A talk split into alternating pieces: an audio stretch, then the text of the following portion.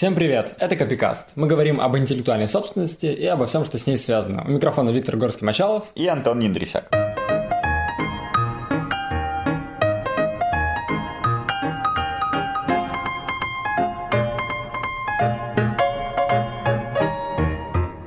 Сегодня мы с Виктором решили закрыть э, все-таки нашу сюжетную арку про настольные игры, потому что никто так и не написал нам фидбэк про то, что воу-воу, хватит, надоело, и значит вам нравится, а мы продолжаем пилить качественный контент. Сегодня гостем нашей программы, уже по сложившейся доброй традиции, выступил Павел Ильин, руководитель студии разработки издательства настольных игр Hobby World, также известного как Мир Хобби.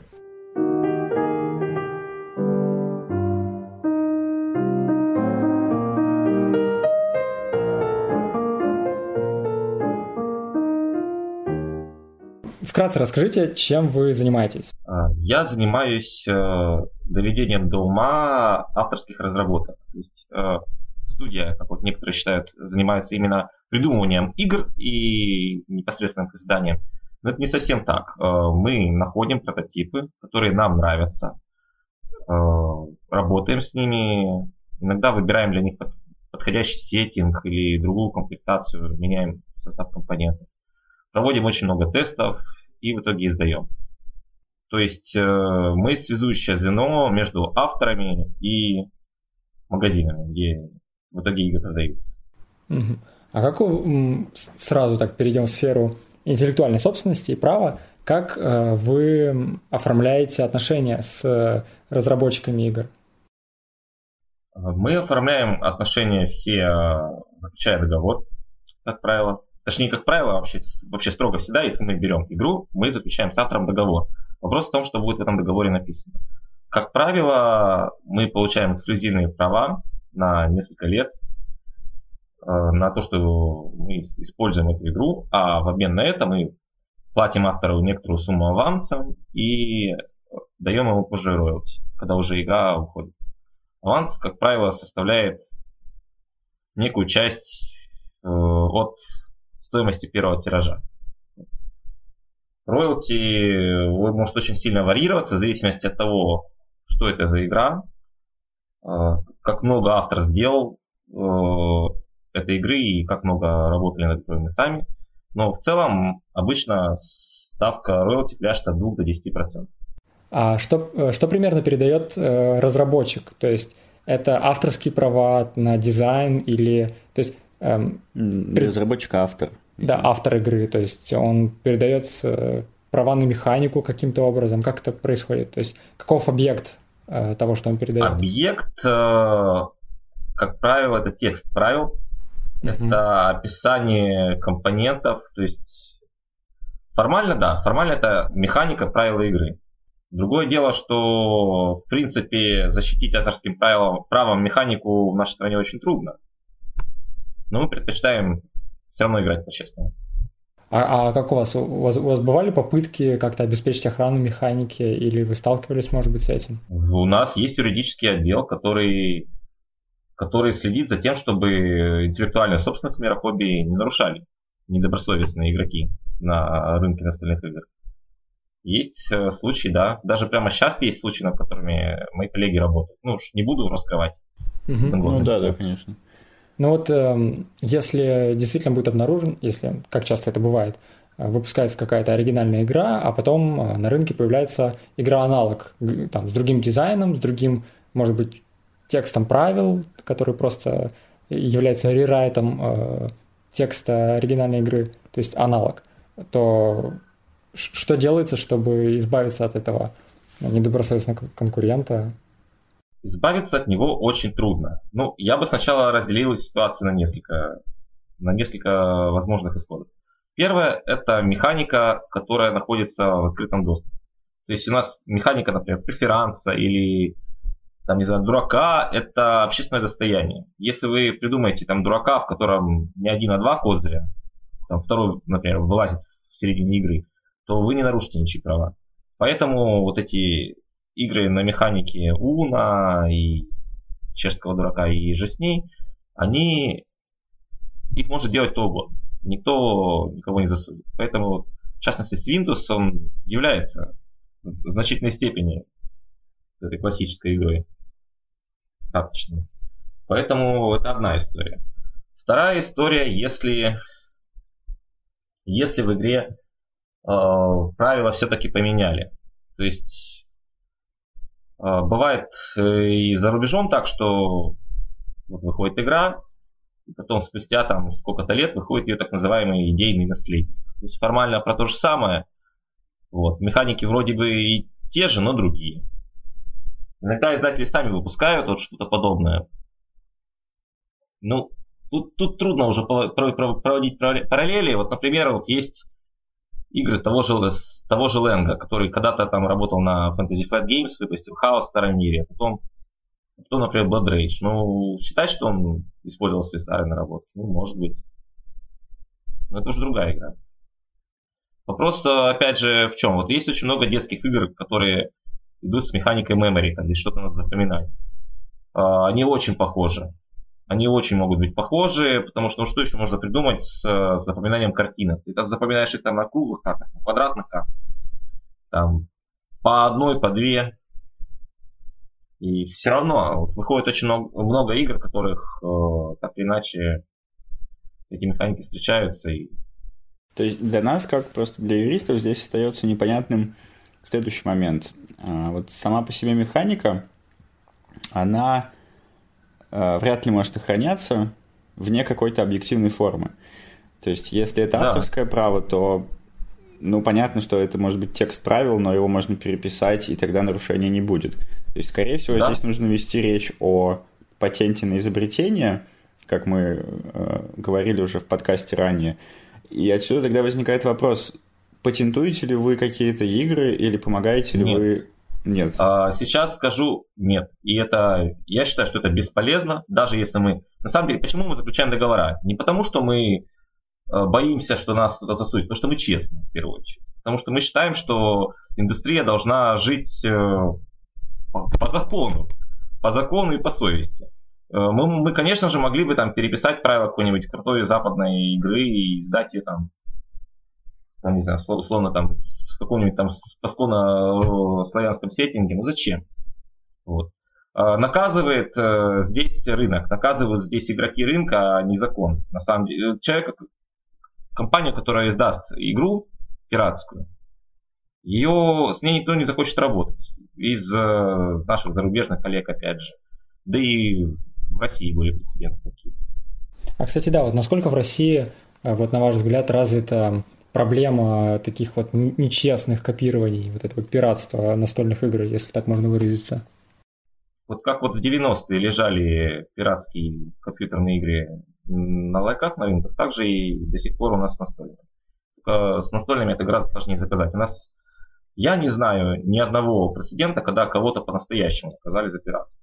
Но угу. надеюсь, что такие случаи будут происходить. Потому что до сих пор у нас очень много клонов монополии лежит э, на разнообразных барахолках, там, даже в книжных магазинах можно их найти, рядом с приличными играми.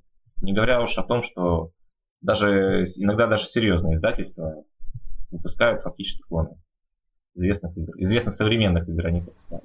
Э, была еще, по-моему, лет 8 назад известная история про игру, в которую добавили у издателя кончились права на игру, вот, но он перевыпустил ее под тем же названием, изменив чуть-чуть механику, добавив, добавив кубик и один игровой компонент, вот, э, и написав другого автора игры.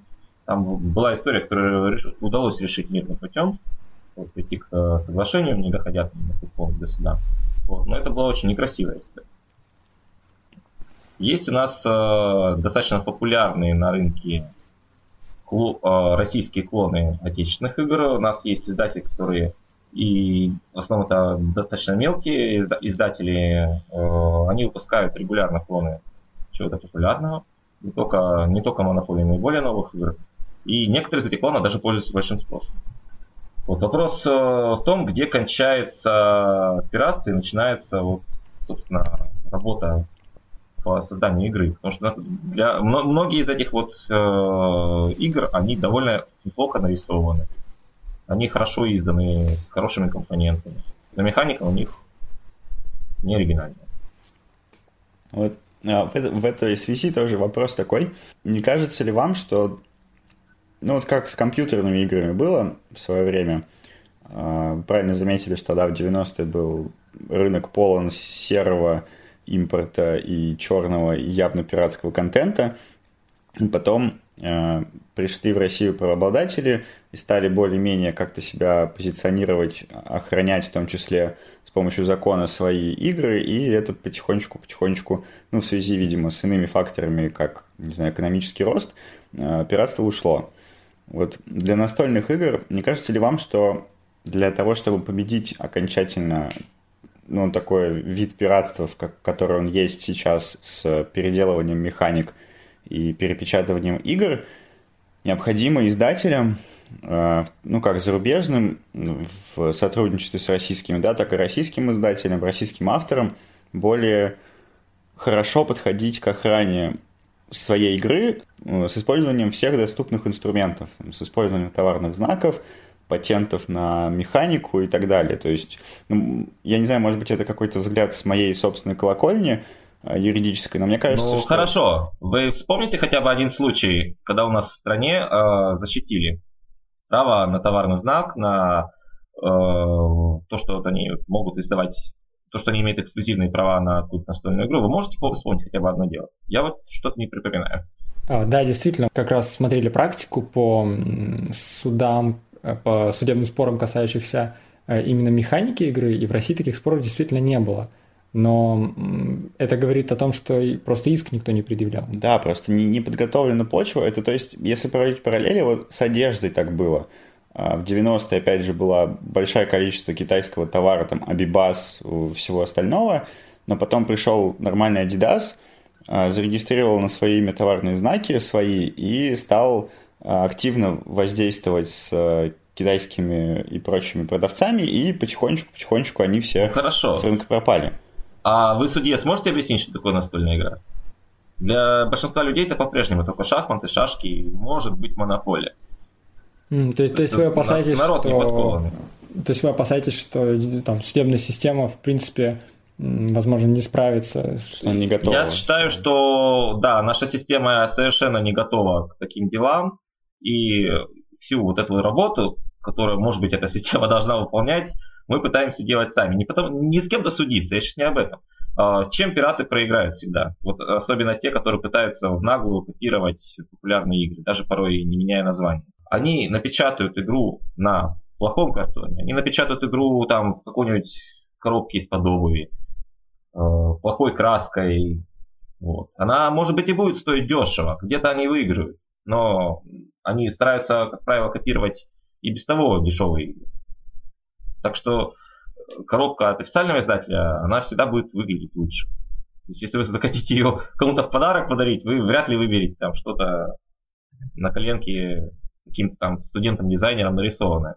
Ну, вот здесь у меня есть интересная история о том, как я покупал подарок своей подруге несколько лет назад, э, и по ошибке приобрел коробку, она выглядела как нормальный Уна, э, я поэтому ее, собственно, и купил. И она стоила вроде так же, ну, какую-то адекватную для Уна сумму. А потом, когда я пришел и подарил ей, собственно, этот подарок, она открыла коробку, а там такая рубашки у карт, как в обычной колоде для дурака. Я бы в такой магазин больше не ходил. Ну, я, собственно, туда больше не ходил. Да. А вот эм, в чем разница, на ваш взгляд, в отношениях между издательством и российскими разработчиками, и издательством и зарубежными франшизами. Вы Есть про наше издательство разница? или вообще?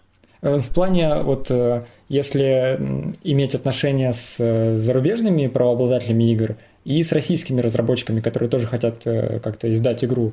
Отличие только в том, что зарубежные авторы чуть лучше юридически подкованы, они задают вопросы даже до того, как вы пришлешь договор, а вот будет вот так, а будет вот так. А, отличий же между нашими авторами и зарубежными мы не делаем. Мы на одинаковых условиях с ними сотрудничаем, предлагаем им примерно одинаковые суммы. Ну, понятно, что если ты захочешь издать игру Бруно Файдути, который там издал Цитадели и много других хороших игр, ты ему предложишь там побольше, чем условному автору, который вот ничего до этого не издал.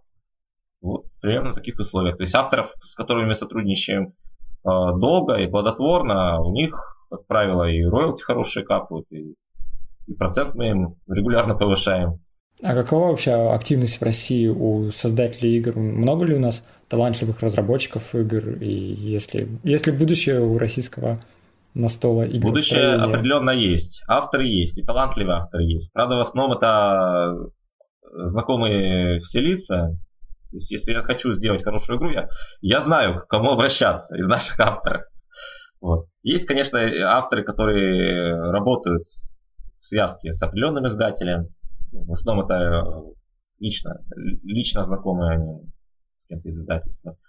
Вот. Но практически каждый автор, который издавался в России, практически каждый хороший автор, он так или иначе или издавался в мире хобби, или, по крайней мере, высылал заявку. Вот возвращаясь к э, проблемам взаимоотношения с зарубежными э, авторами, не могу не отметить такой интересный момент и спросить, обращаете ли вы на него внимание, когда с ними работаете. Пресловутые товарные знаки, о которых мы уже говорили, они имеют специфику. Они охраняются только а, на территории той страны, где они специально зарегистрированы. И может сложиться очень легко такая ситуация, что вот автор понимает, что у него есть товарный знак, а, например, в Германии, например, да, и он под видом некого договора заключает с вами право на его использование на территории России.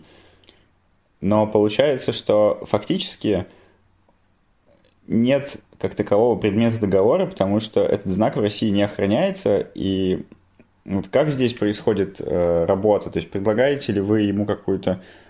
Э, ну, вообще идет ли речь о расширении охраны того, что уже есть Смотрите. у зарубежного? Смотрите, есть автора? такое понятие, как права на издание игры. То есть, как правило, мы стараемся у зарубежного автора купить мировые права на игру. Но иногда бывает так, что игра хорошая, она нам нравится, а автор уже или продал, или собирается продать игру в несколько стран. Например, там, у себя в Германии он уже издал и предлагает нам. Вот. Мы, естественно, хотим издать на русском и на английском, ну, как вариант. Вот. И оговариваются страны, в которых мы можем игру продавать. Опять же, сроки, когда мы можем это делать, когда они права вернутся к автору после этого. Вот, это первое. Второе, если автор э, вдруг недобросовестный и продал нам что-то, на что у него нет прав, по идее, есть пункты договора, которые налагают какие-то санкции на недобросовестного автора. Но такого у нас еще не было, на моей, по крайней мере, памяти. Угу. А, вот еще, um, уже если переходить к другой теме, которая лично меня интересует очень сильно – а, мне вот интересно, как происходит эм, процесс разработки игры в плане правил, как эм, есть ли какие-то, скажем так, правила того, как надо создать игру, которая будет играбельна, у нее будет э, хорошая механика, будет баланс и не будет проблем с толкованием правил во время игры. То есть как, как, как, как происходит контроль качества и как убедиться в том, что игра, которая выйдет на рынок, она действительно, э, ее механизм э, хорош скажем так. Для этого нужен какой-то опыт. Для этого, для этого нужно, во-первых, понимать, какие игры сейчас вообще бывают. Для этого нужно играть в современные настольные игры. Очень часто пытаются придумать игру люди, которые видели две игры, три игры, десять игр. Сыграли там, с мамой, с бабушкой, с котом, всем нравится, все, надо издать. Нет, это так не работает. Если игра нравится всем вашим друзьям, она может провалиться. Легко. Даже если это хорошая игра. Даже хорошая игра может провалиться, на самом деле. Даже лучшая в жанре может провалиться на нашем рынке, просто потому что он, э, эта игра занимает слишком узкую нишу. Например, какой-нибудь какой-нибудь Wargame и еще и на какую-нибудь жуткую тематику, не подходящую для детей. Все, это точно. Это, это даже можно механику не смотреть, просто Wargame там с какими-нибудь с очень крутыми миниатюрами, там рейтинг 21+, я не знаю. Вот такое, такое издать на рынке это не рискнет. По крайней мере, наш отдел продаж точно не рискнет. То есть у нас в России аудитория настольных игр довольно ну, скажем так, не очень взрослый, там больше детский возраст. Неправда, да? неправда. У нас активно покупают э, игры молодежь, у нас э, очень популярны семейные игры, да и на самом деле хардкорная аудитория у нас уже готова для, того, для серьезных проектов. Мы готовим в том числе и большие серьезные игры, и я надеюсь, что в следующем году у нас получится выпустить несколько реально крутых коробок. Реально крутых реально даже дорогих по, по меркам нашего издательства. Uh, то есть игра должна, автор настольной игры должен разбираться в современных настольных играх и в идеале должен понимать рынок. Вот понимание рынка дается точно не всем. Э, очень, очень осторожно надо, например, быть с играми агрессивными, то есть где игроки могут друг другу делать всякие неприятные вещи. Например, там, сносить здания, отнимать э, какие-то территории, э, атаковать даже друг друга. Вот, потому что любая игра с прямой агрессией, она уже имеет аудиторию сильно уже, чем условная там какая-то игра, где вы домики строите. Конечно, мы смотрим все и такие, и такие, но, как правило, те, кто присылают э, стратегии какие-нибудь нам вот, на ящик, они пытаются очень часто копировать там или доту, или каких-то героев настольных, по сути предлагая одни и те же механики, которые или устарели, или плохо работают, ну и либо в них ничего нет свежего. Вот к анализу рынка и к пониманию э, все, ну, к пониманию сферы деятельности такой вопрос, ну, возможно, он несколько провокационный, но вряд ли. Э, готовы ли издатели в мире, ну, в мире вообще, да, точно готовы. Вот готовы ли в России издатели, например, а, превращать свою игру в нечто большее, чем настольная игра? И, э, соответственно, например? использовать для этого, да, сейчас приведу пример, использовать для этого все возможные юридические э, тонкости. Как, например, в свое время из настолки Warhammer а выросла огромная вселенная, если я ничего не путаю, и там и компьютерные игры, и фильмы, а, и все это выросло из одной настольной игры. Провокационный вопрос, я скажу готовы. А, у нас есть площадка crowdrepublic.ru. Вот, следите за ней. Мы собираемся выпускать на ней не только настольные игры. Я надеюсь, что в обозримом будущем нам удастся запустить что-то что-то не совсем обычное для нашего издательства. Интрига. Интрига. Да. А, так, э, возвращаясь к теме. Первое, нужно, автор должен понимать, какие игры сейчас вообще есть и разбираться в современных механиках. Второе, автор должен в идеале понимать рынок. Ну, если он его понимает, у него гораздо больше шансов, что его игру издадут. Вот. Он должен понимать э, целевую аудиторию, для которой он эту игру делает. Вот. То есть в детской игре, например, не должно быть очень много сложных расчетов. Не должно быть э, сложных каких-то вот комбинаций механик, которые не осилит ребенок. Вот, это третье. Четвертое – это компоненты. Например, игру с миниатюрами в России издать гораздо сложнее, чем игру без миниатюр, чем какую-нибудь карточную игру. И более того, если даже ее возьмутся издавать, то, скорее всего, эту игру с миниатюрами сразу закажут какому-нибудь известному автору, если вдруг ее надо сделать. Вот. Либо будут работать с каким-нибудь уже известным автором, потом подумают, блин, давайте сюда миниатюры добавим вместо жетонов, например. Это, это более реальная история. Так что начинающим авторам я бы советовал придумать что-то простое. Простое, mm-hmm. быстрое. А, во-первых, во-первых, э, издателю гораздо проще будет почитать правила, распечатать все это быстро, тут же сыграть, если игра будет хорошая. Вот. Но, как правило, видно уже по правилам, если с игрой что-то не так. А вот к миниатюрам. Мы, мы смотрели реестр товарных знаков, и мы не увидели там большого количества вещей, которые можно было, в принципе, охранять как знаки. И в чем прелесть товарного знака? В том, что там есть категория сходства до степени смешения.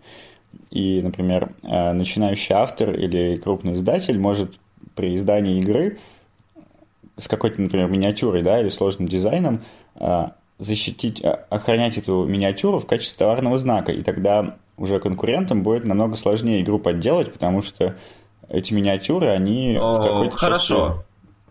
Давайте вспомним, вспомним, например, тот же Warhammer, которому мы, кстати, являемся официальным дистрибьютором. Угу. Сколько, сколько вообще человек ходит с армиями, состоящими целиком из официальных миниатюр? Да почти все, почти все варгеймеры когда-нибудь допользовались услугами литейщика, которые, ну, де-факто пират. Угу. Правильно? То есть, которые берут, готовят по миниатюре форму и заливают это на смолы, как правило. Вот, потом эту миниатюру раскрашивают, вот получается солдат. Формально это тоже пиратство. Вот. Я не осведомлен. Безусловно, но дело в том, а, собираемся, не... собираемся ли мы как-то с этим бороться или нет. Но я знаю, что этим занимаются, в принципе, практически все варгеймеры. Ну, тут э, сколько, наверное, Антон имеет в виду борьбу не с э, игроками. Не с игроками, а с теми, кто продает эти поддельные фигурки. Вот как, и... например, Каркасон э, за рубежом, э, издательство, которое имеет права на Каркасон за рубежом, они охраняют в качестве, с помощью товарных знаков, фигурку своих знаменитых миплов, которые каждый видит и узнает игру Каркасон. И это позволяет им запрещать конкурентам использовать такие же фигурки или очень ну, похожие. и любым продавцам запрещать. То есть а, мой ну, тезис в том, что... Очень много очень много игру, игрушек содержит миплов в качестве комплектации. Почему именно таких? Мой-то тезис в том, что пока э, не начать каким-то... То есть юридическая сфера правовая, она в целом содержит, э, возможно, не до конца проработанные, но инструменты по борьбе с э, пиратством, применительно к настольным играм. И мой тезис в том, что надо когда-то это, в общем, начать. И пытаюсь я понять, э, Почему так не происходит почему, в России? Да, То есть, если почему видим, в России в издатели этого не делают? Мы вот это и в мире-то не особо хорошо работает, будем честными. Те же литейщики, думаете, только в России есть? Думаете, только в России минки Warhammer а видят? Да нет.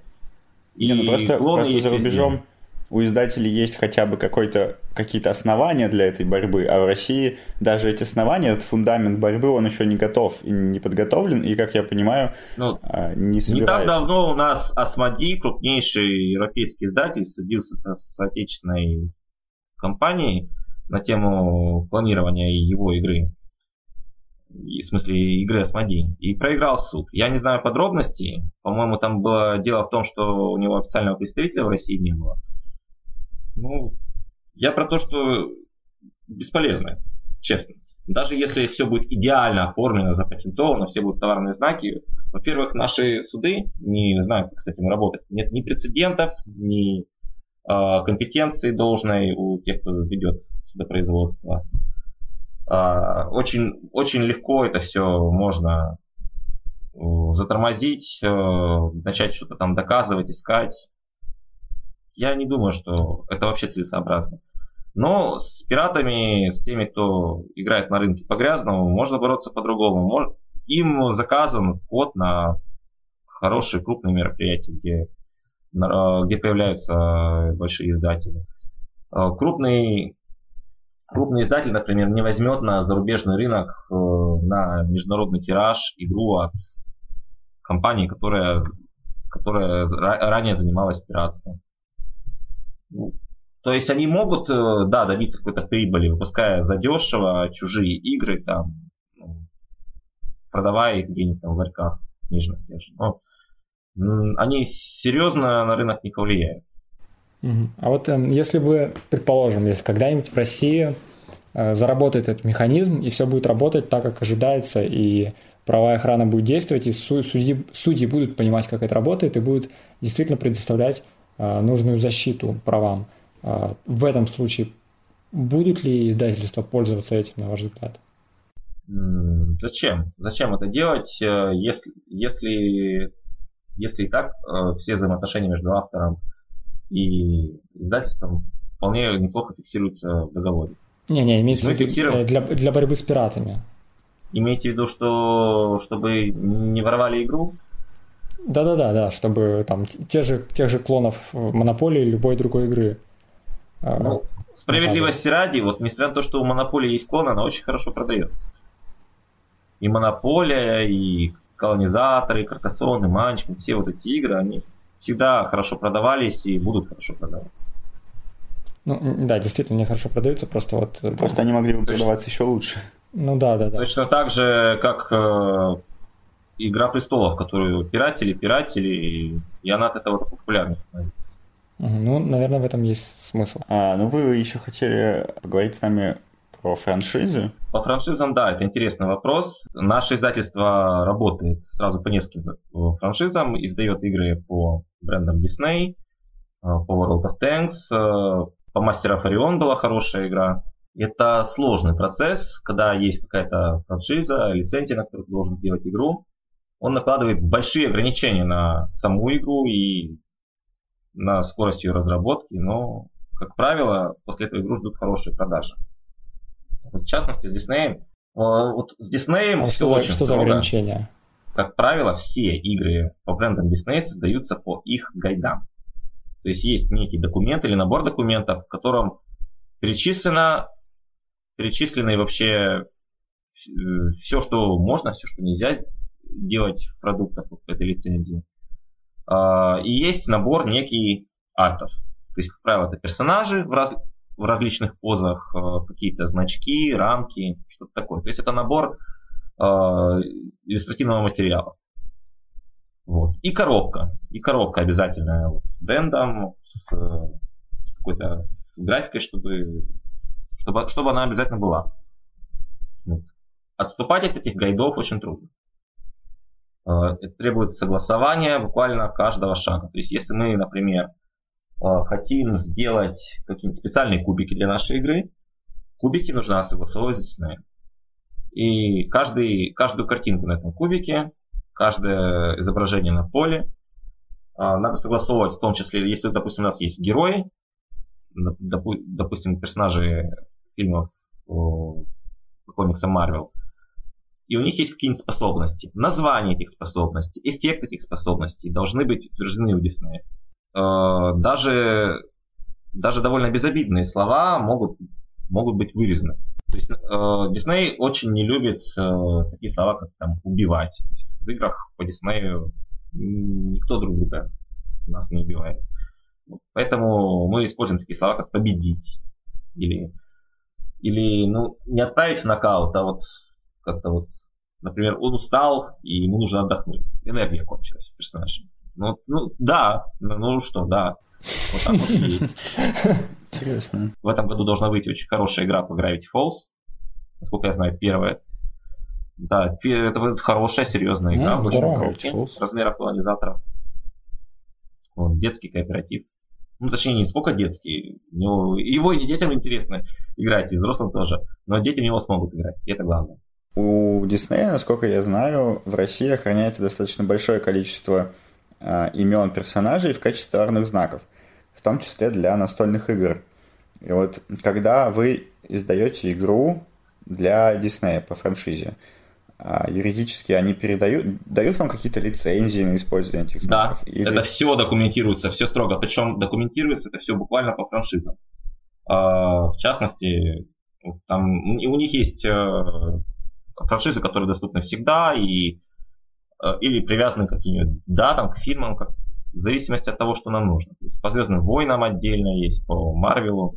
Все это нужно, конечно же, согласовывать, э, платить за это, регулярно обновлять договора. И более того, даже когда мы используем все вот эти вот э, товарные их знаки, мы обязаны указать, какие, то есть когда мы отправляем на согласование игру, что мы использовали, то есть какие из франшиз Disney вообще в игре используются, так или иначе.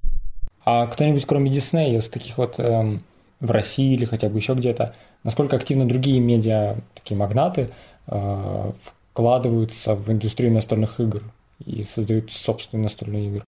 А, в России, если, если именно про Россию, то я бы не сказал, что тут активно кто-то этим увлекается. А, скорее, это все инициатива издателей. То есть даже то, что вот мы с Диснеем сотрудничаем, это, я думаю, в этом больше нашей инициативы, чем, чем инициативы Диснея. Просто по той причине, что настольные игры это настольные игры это не такой большой кусок пирога, как, например, тоже кино или телевидение. Вот. Но рынок растет, игр все больше и больше, больше все больше и больше хороших игр.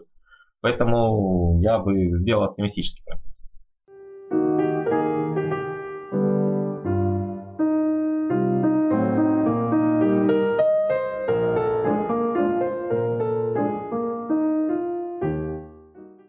Вот мы пообщались с еще одним руководителем э, издательства настольных игр. В прошлый раз мы общались с руководителем издательства Gaga Games, в этот раз Hobby World. И мне кажется, это были очень продуктивные беседы, потому что я много понял для себя, и мне интересно обсудить с тобой, как теперь ты смотришь на э, проблему правовой охраны настольных игр в России после того, что мы узнали. Ну да, в общем, пришло время уже традиционной рубрики «Разговоры за спиной». Да. Как ты там ее назвал в тот раз? Я не помню. Говорим за спиной. Говорим за спиной, да. В настольных играх действительно есть некоторая специфика, но я бы не сказал, что она как-то очень очень особняком стоит до такой степени, что требует самостоятельного регулирования, да, например. Но все равно есть некоторые вещи, о которых очень хочется поговорить. Первое, я на самом деле хотел об этом порассуждать с тобой еще в тот раз, но подумал, что лучше сделать это сейчас, подводя общие итоги а, подкастов и настолках. Это существующий правовой пробел в отношениях между автором и издателем. Как нам говорил Антон Сковородин э, в тот раз, и в этот раз мы, в общем, получили подтверждение у Павла о том, что да, это так работает.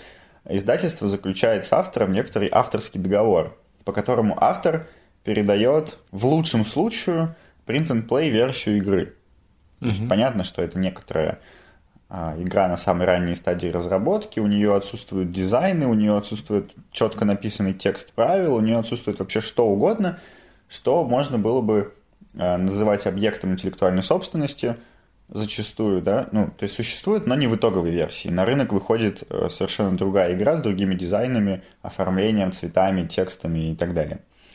И это в самом лучшем случае. Иногда автор просто присылает идею игры или ее правила. И отсюда возникает вопрос – Поскольку издательство самостоятельно создает, грубо говоря, заново игру, ну, то есть ее оформление, дизайны, э, текст само пишет, угу. какие права они получают у автора? Права на что? Ну, сразу понятно, что первый вариант это права на текст правил, если он есть у автора, и на основе этого текста создается производное произведение издателем, то есть новый текст, отредактированный текст правил – да, понятно, здесь э, необходимо получить согласие автора, поскольку он автор оригинального произведения, которое будет перерабатываться. Но с другой стороны, мы понимаем, что на самом деле э, права на текст в определенной форме, даже если это текст правил, не имеют, по-моему, вообще никакого значения для настольных игр, потому что можно э, создать новый текст, который будет содержать тот же смысл, и он будет с внешней точки зрения абсолютно новым, это даже будет не переработка – и на самом деле нет никакого смысла заключать договор о предоставлении исключительных прав на текст правил. Ну, об этом мы тоже, в общем, говорили да. с нашими э, гостями. И получается, что единственное, что переходит по этому договору с точки зрения издательства и автора, это механика. Нет, ну, понимаешь, если есть print-and-play версия, да, то и права на какие-то дизайны карт, права на миплы, там, на какие-то фигурки, это все может перейти в форме переработки и создаться новое, понятно. А, но в, самый простой, в самом простом случае, когда автор приходит и говорит, у меня есть идея игры, и механика, и какой-никакой придуманный, например, баланс, если он вообще необходим, то есть если мы ведем речь о самой простой настольной игре, выражающейся в кинекубик сходи на 6 ходов, угу. там баланс непонятно, наверное, не надо прорабатывать особо сильно, то есть есть какая-то идея.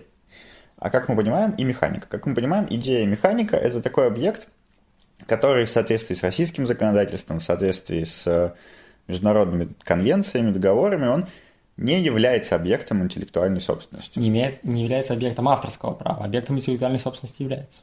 Нет, он все равно не является. Он не является объектом интеллектуальной собственности, пока не... Э, будет выражен в определенной форме? Нет, пока... Ну, если ты мне хочешь сказать сейчас про патент, то да, пока конечно. не будет получен патент, этого всего не существует. И понятно, что... А, не, а, не подожди, ну, охраноспособен.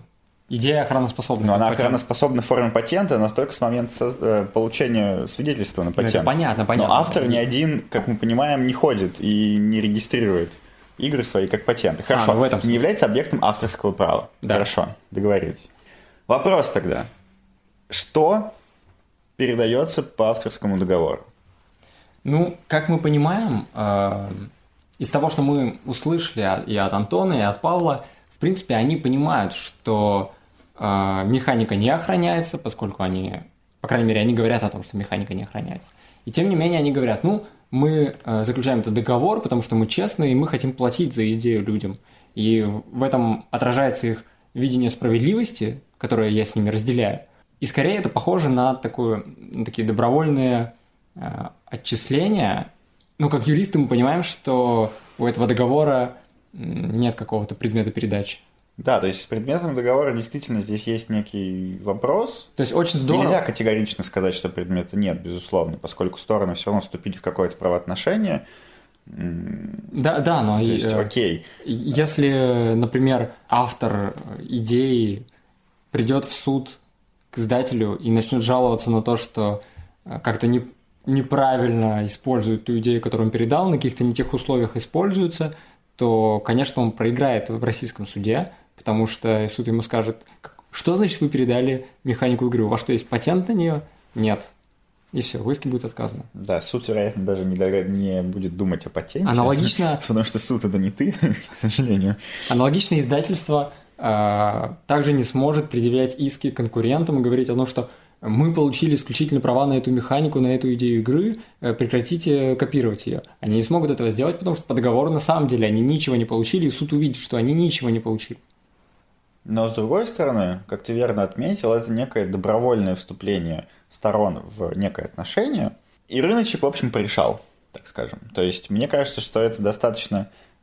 Это правильный подход, да, пусть он не базируется на действующем ныне законодательстве, вероятно, но он отвечает духу закона. То есть я как автор, придумавший механику игры, не разработавший ее основы, базис и э, ну, правила, да, грубо говоря, баланс и так далее, я должен получать с этого какой-то профит, и я его получаю. И издатель тоже получает, поскольку он э, не тратит свои собственные силы на создание новых игр для продажи и для привлечения новых клиентов. В общем, все, все довольны, э, все счастливы, все получают свои деньги, известность, славу, Э, и все, что они там хотели получить. И это хорошо, это справедливо. Да, возможно, договор не, не имеет под собой какой-то какого-то объекта авторского права, который действительно передается, и, возможно, договор в этой части вообще является недействительным, но who cares, как говорится.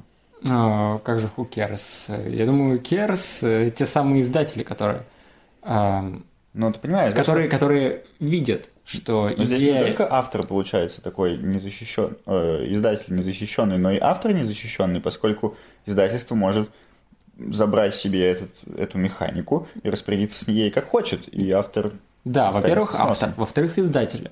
Издатели, понимая, что идея – это что-то, что должно быть э, оплачено, что идея имеет ценность, и что все-таки в отношении идеи э, должно быть какое-то какое-то господство над идеей. Должно быть... Они видят все-таки справедливость в том, что если я это придумал, наверное, я и должен э, получать выгоду с этого. Я должен наживаться на своей идее. Наживаться. И... Ты говоришь как злой капиталист. Э, да. Эм, и тем не менее, они э, отказываются предпринимать решительные действия для того, чтобы сражаться с э, недобросовестными лицами, которые копируют механику, наживаются на чужих идеях эксплуатируют чужие идеи, не выплачивая авторам этих идей или правообладателям этих идей никаких денег, никаких отчислений. И в этом, исходя из, из того представления справедливости, которое все-таки есть у издателей, в этом все-таки есть несправедливость. И... Ну да, действительно, Павел, он, он ведь так и нам и ответил на вопрос о том, ну вот представьте себе идеальный мир, где суды работают и понимают, как, как все правильно должно работать, применяют нормы права э, так, как они должны применяться, и у вас нет с этим особых проблем, станете ли вы тогда больше внимания уделять своей интеллектуальной собственности и охране? Опять же, в общем, получили ответ отрицательный, потому что э, я не знаю, на чем основан этот правовой нигилизм, ну, он... Возможно, он просто не верит, да, и издательство в целом не верит в то, что это может нормально работать. Ну, Возможно, как, как, хотят... как я понял, правовой нигилизм вытекает из правового нигилизма российских судей, российского законодателя, которые непонятны э, для обывателя, для издателей игры. Но почему тогда все равно остается такой же отрицательный ответ на вопрос после вводных условий о том, что все работает хорошо? Непонятно. Возможно, mm-hmm. издательства просто не хотят тратить на это денег и пока не верят вообще а, не столько в систему права, а в то, что им, в принципе, нужно в это вкладываться. Возможно, они не верят в то, что наличие какой-то монопольной, э, монополии на какую-то механику у них а, повлияет на рынок, сможет их куда-то продвинуть и так далее. То есть они, издательства, как мы с тобой поняли, возможно, я сейчас э, просто их неправильно понял, но, видимо, так оно и есть, издательства верят в то, что можно изменить одно слово в тексте правил, выкатить такую же игру на рынок, и ты будешь никак не сможешь защитить. Я бы сказал, что я вижу эм, не, значительную непоследовательность в позиции издателей игр, при том, что их позиция в любом варианте для меня была бы приемлема. Я имею в виду, что может быть две позиции. Одна позиция говорит о том, что нет, механика игр не должна, не должна быть объектом интеллектуальной собственности, она должна свободно распространяться и иметь возможность быть использована э, любым лицом э, без ограничений. И в этом случае тогда издателю следовало бы э, говорить, что да, например, есть много клонов монополии, но это хорошо, так и должно быть. Или говорить о том, что мы свободно берем чужие идеи и эксплуатируем их, и мы считаем, что это правильно. И я готов принять эту позицию. Более того, мне кажется, скорее всего, я ее все-таки разделяю. С другой стороны, есть... Ты за диверсию. Думаю, да такое новомодное словечко впилил. А? Классно? Да.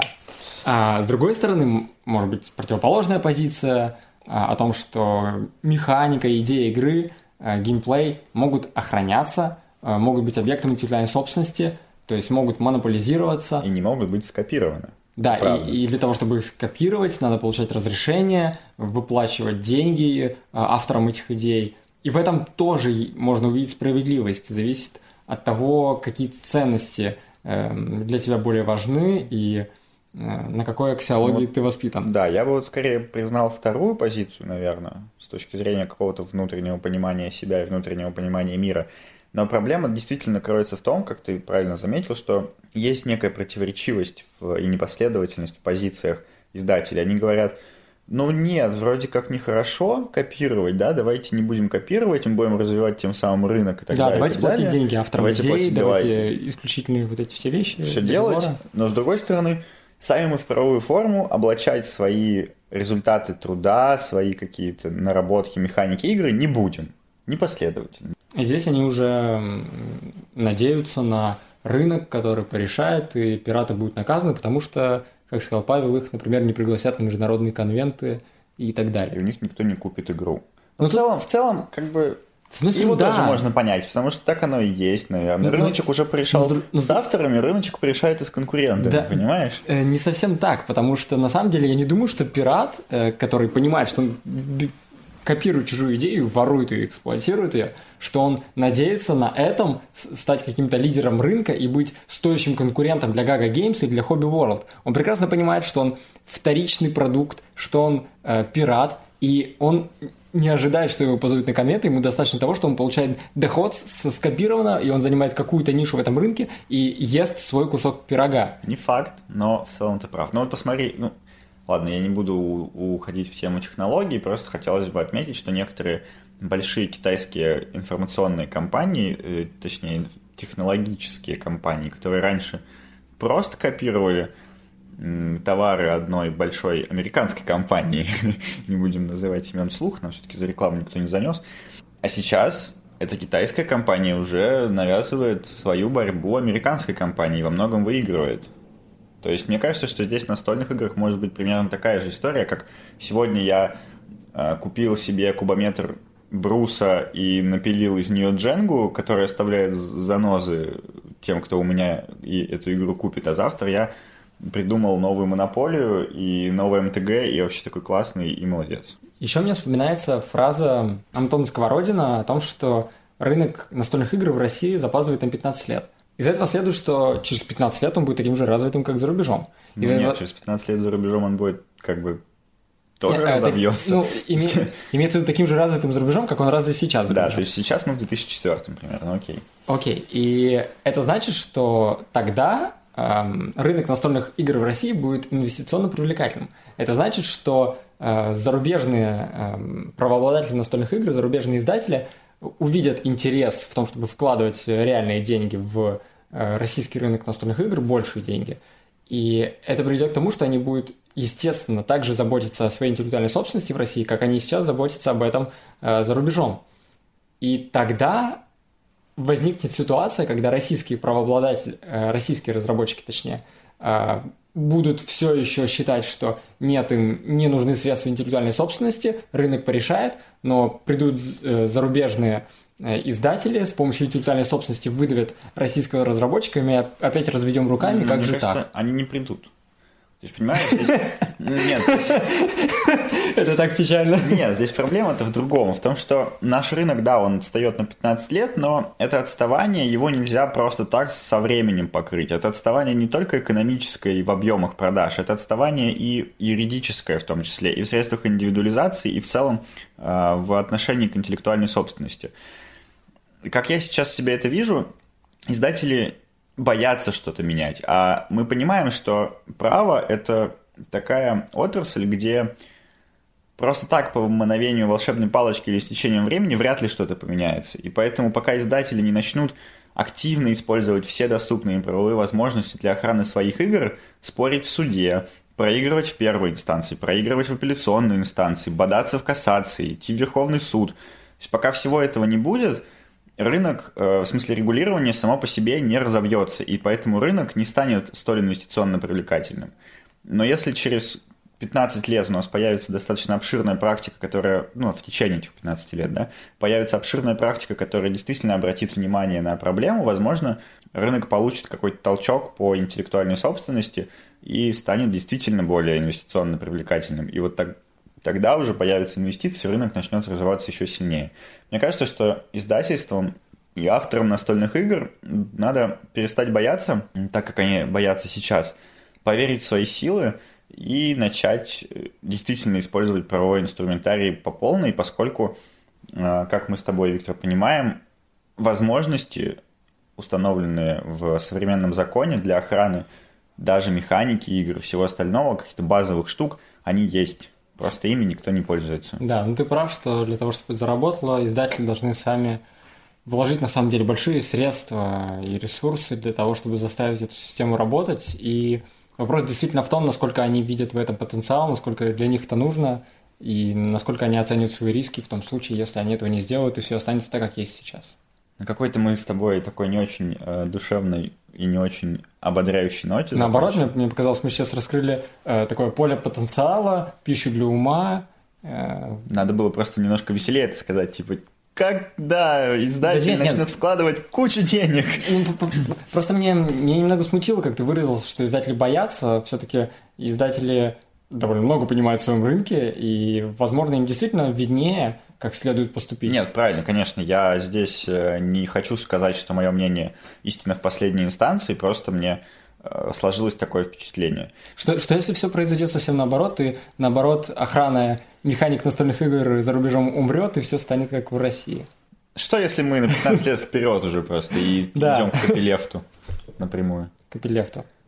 Ну, или просто к добровольным отношениям с автором, понимаешь? Вот э, это это действительно такая высокая материя, когда ты приходишь к контрагенту, покупаешь у него то, чего у него нет, платишь ему за это деньги, и все довольны. И это какое-то такое капиталистическое счастливое будущее. Я, не знаю. Я вижу, что ты сейчас смеешься.